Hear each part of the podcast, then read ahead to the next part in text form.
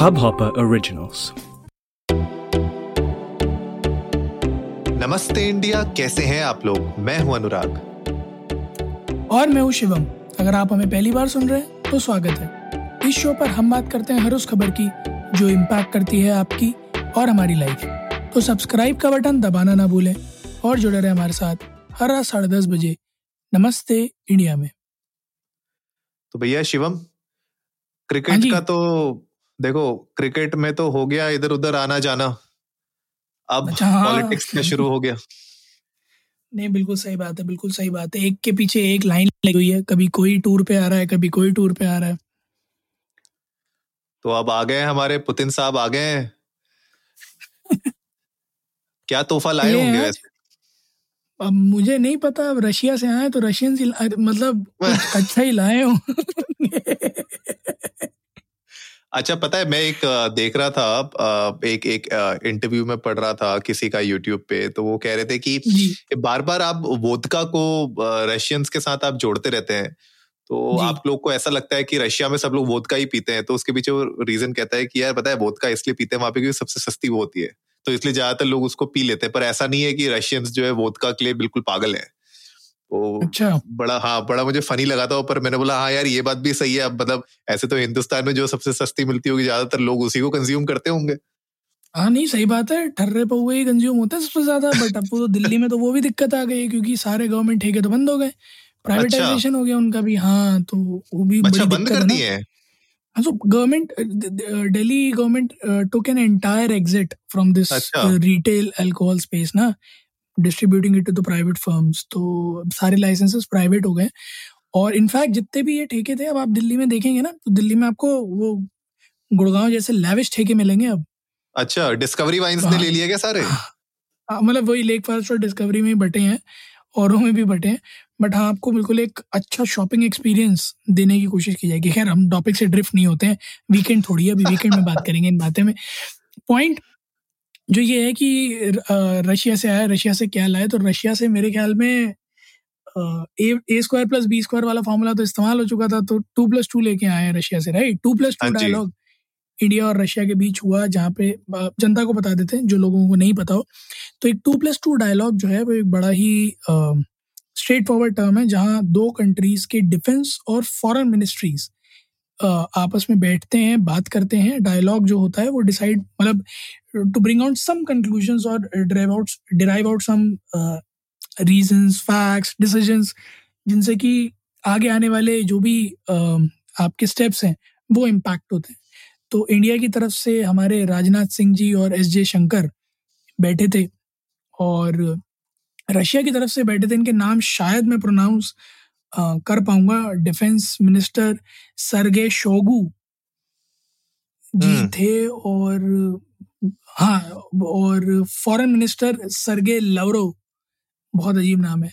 सरगे लवरोव जी थे मौजूद। तो ये जो टू प्लस टू का डिस्कशन हुआ था इसमें बहुत सारी बातें हुई कि पास्ट में क्या रिलेशनशिप्स थे प्रेजेंट हम्म, में क्या है फ्यूचर में क्या कर सकते हैं और थोड़ा सा इंडो चाइना बॉर्डर पर जो टेंशन चल रही थी उसके बारे में भी बात हुई कि बेफर्जी में थोड़ा गुस्से में है वो लोग उन्हें भी हम्म। शांत करना थोड़ा ज़रूरी है। सो सम फ्रूटफुल डिस्कशन और ये 2019 के बाद मेरे ख्याल में पहली बार इन पर्सन डिस्कशंस हो रहे हैं ऑलमोस्ट आफ्टर टू इयर्स तो ज़रूर आमने सामने बैठकर कुछ खट्टी मीठी बातें हुई होंगी। अब डेप्थ में तो मुझे भी नहीं पता कि क्या निकल कर आया। आपको कुछ जानकारी है अनुराग? देखिए एक जो डील फाइनल हुई है वो अ, एक डिफेंस आर्म्स की डील फाइनल हुई है जहाँ पे ए K to hundred three A K two zero three assault rifles वो इंडिया और रशिया मिलके in collaboration Indo Russian rifles private limited के जॉइंट वेंचर के अंडर अमेठी में बनाएगा अपने उत्तर प्रदेश में। तो अराउंड हाँ जी अमेठी में। भाई ये तो कॉन्स्टिट्यूएंसी भी नहीं है। कौन नहीं है कॉन्स्टिट्यूएंट तो मतलब यहाँ तो। अरे नहीं नहीं ऐसा कुछ नहीं है। अमेठी तो तुम समझ नहीं रहे हो देखो अमेठी में अगर आप नहीं जीत रहे हो तो अगर हम्म। आप इस तरीके की अगर आप डील लेके आते हो हम्म। तो कल को जब आप स्टेज पे खड़े होगे तो आपके पास एक पैराग्राफ होगा ना एक्स्ट्रा बोलने के लिए? नहीं सही बात है। और ऑर्डिनेंस फैक्ट्री कहीं भी लगती है। आई रिमेम्बर गाजियाबाद में एक है जहाँ मेरा कॉलेज था उसके पास। Brings out great great employment और फिर पावर हाँ वगैरह का भी इलेक्ट्रिसिटी का भी ऑफ़ कोर्स आ ही जाता है अच्छा खासा क्योंकि हाँ ऑर्डिनेंस फैक्ट्री में कंटिन्यूस चाहिए ही होती है। बिल्कुल तो बिल्कुल मतलब मैं ये नहीं कह रहा कि उसी दिमाग से बनाई गई है बट हाँ कोइंसिडेंटल है थोड़ा बस में चुनाव भी है। नहीं खैर वो खैर अगर हम चुनाव को बिल्कुल साइड में भी रख दें लेकिन एक्चुअली में ये एक अच्छा डिसीज़न है और जनरली जो हमने देखा है आई मे बी रॉन्ग मैंने ये फैक्ट चेक नहीं किया है लेकिन हम मोस्टली जो हमारे ऑफिशियल आर्म्स जो बनते हैं वो मेरे ख्याल से नॉर्थ बेल्ट में ही बनते हैं। आई मे बी रॉन्ग ये हम लोगों ने चेक नहीं किया गाइस तो आप लोग बता दीजिएगा अगर जस्ट इन केस ये गलत है, अगर साउथ में या ईस्ट में वेस्ट में कहीं और बन रहे हैं ज़्यादा तो आप बता सकते हैं। खैर, जितना मुझे ऐसा लग रहा है कि नॉर्थ बेल्ट में ही ज़्यादा बनते हैं तो इसलिए शायद नॉर्थ बेल्ट को ही चूज़ किया गया ताकि जो पूरा उसका एक तरीके से गवर्नेंस हो, उसके ऊपर जो देख रेख हो, वो प्रॉपर से की जाए।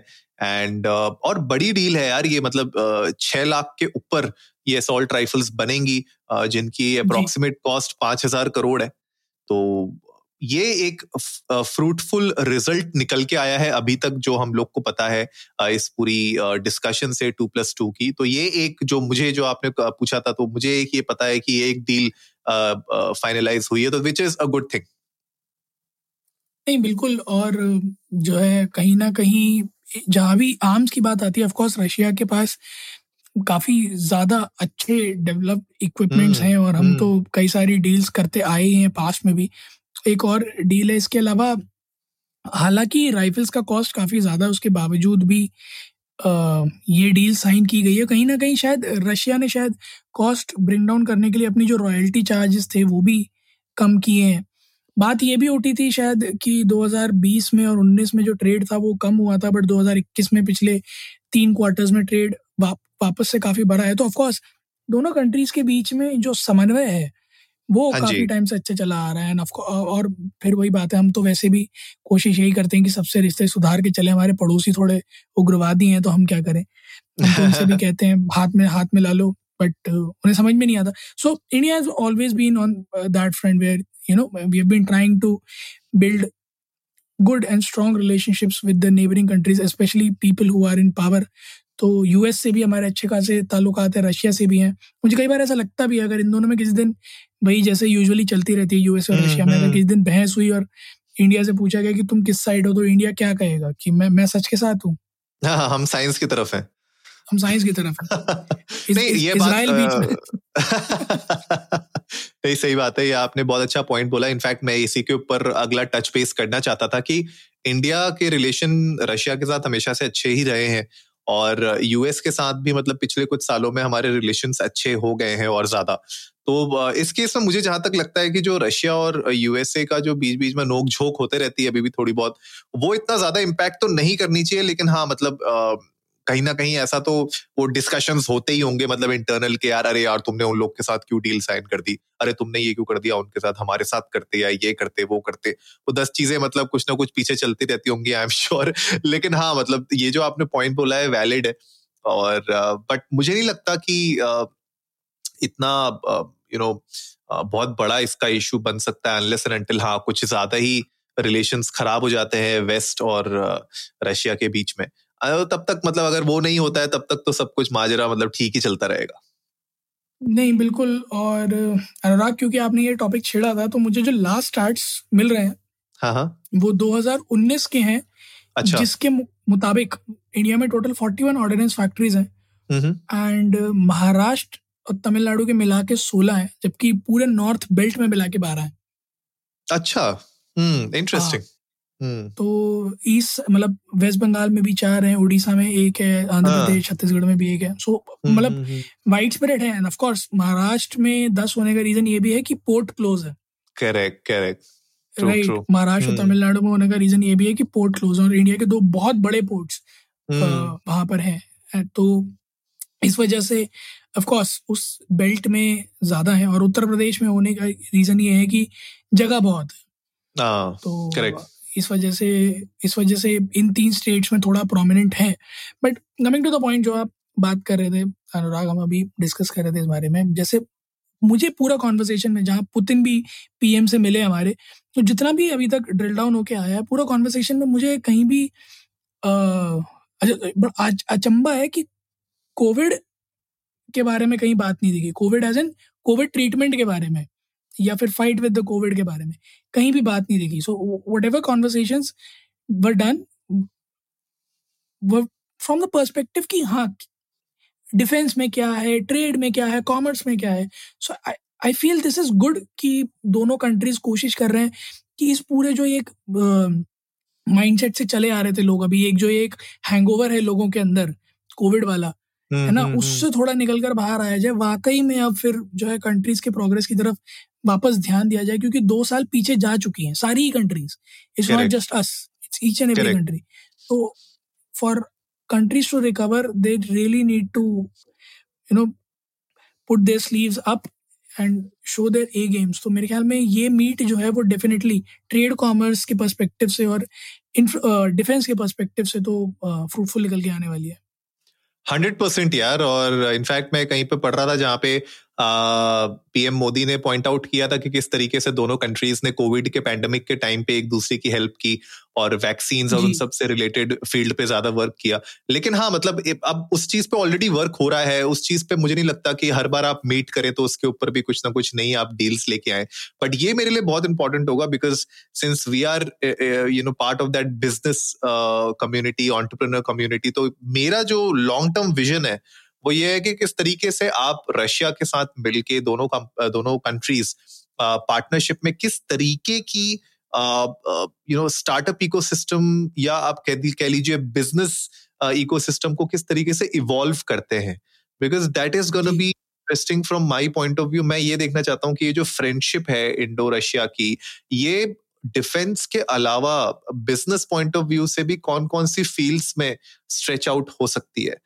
That is something that I am looking out for जिसके ऊपर अभी तक मुझे बहुत ज़्यादा डिटेल तो नहीं पता चली है, लेकिन अगर आगे पता चलेगी तो हम लोग डेफिनेटली अपनी ऑडियंस के साथ ज़रूर शेयर करेंगे।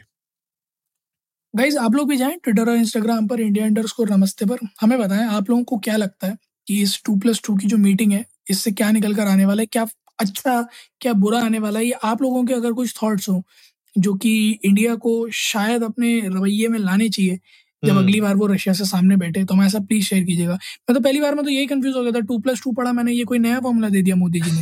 लास्ट टाइम में टू ए जैसा। तो मैंने कहा गूगल करके देखें क्या दे दिया इस बार। तो मैंने अच्छा ये तो एक एक्चुअल टर्म है जो हम्म। इस्तेमाल किया गया है आर्टिकल्स में। मैं कहा चलो शुक्र है। वरना मैं तो फिर डर गया था कि एक फॉर्मूला वहाँ खराब हुआ एक फॉर्मूला यहाँ खराब। खैर आप लोग भी जाएँ इंस्टाग्राम ट्विटर पर और जो है वही करें जो आप लोगों को करना चाहिए। पहला कि जो भी आप देखें उस पर विश्वास ना करें और दूसरा जल्दी से जाइए सब्सक्राइब का बटन दबाइए और जुड़िए हमारे साथ हर रात साढ़े दस बजे सुनने के लिए ऐसी कुछ इन्फॉर्मेटिव खबरें। तब तक के लिए नमस्ते, नमस्ते इंडिया।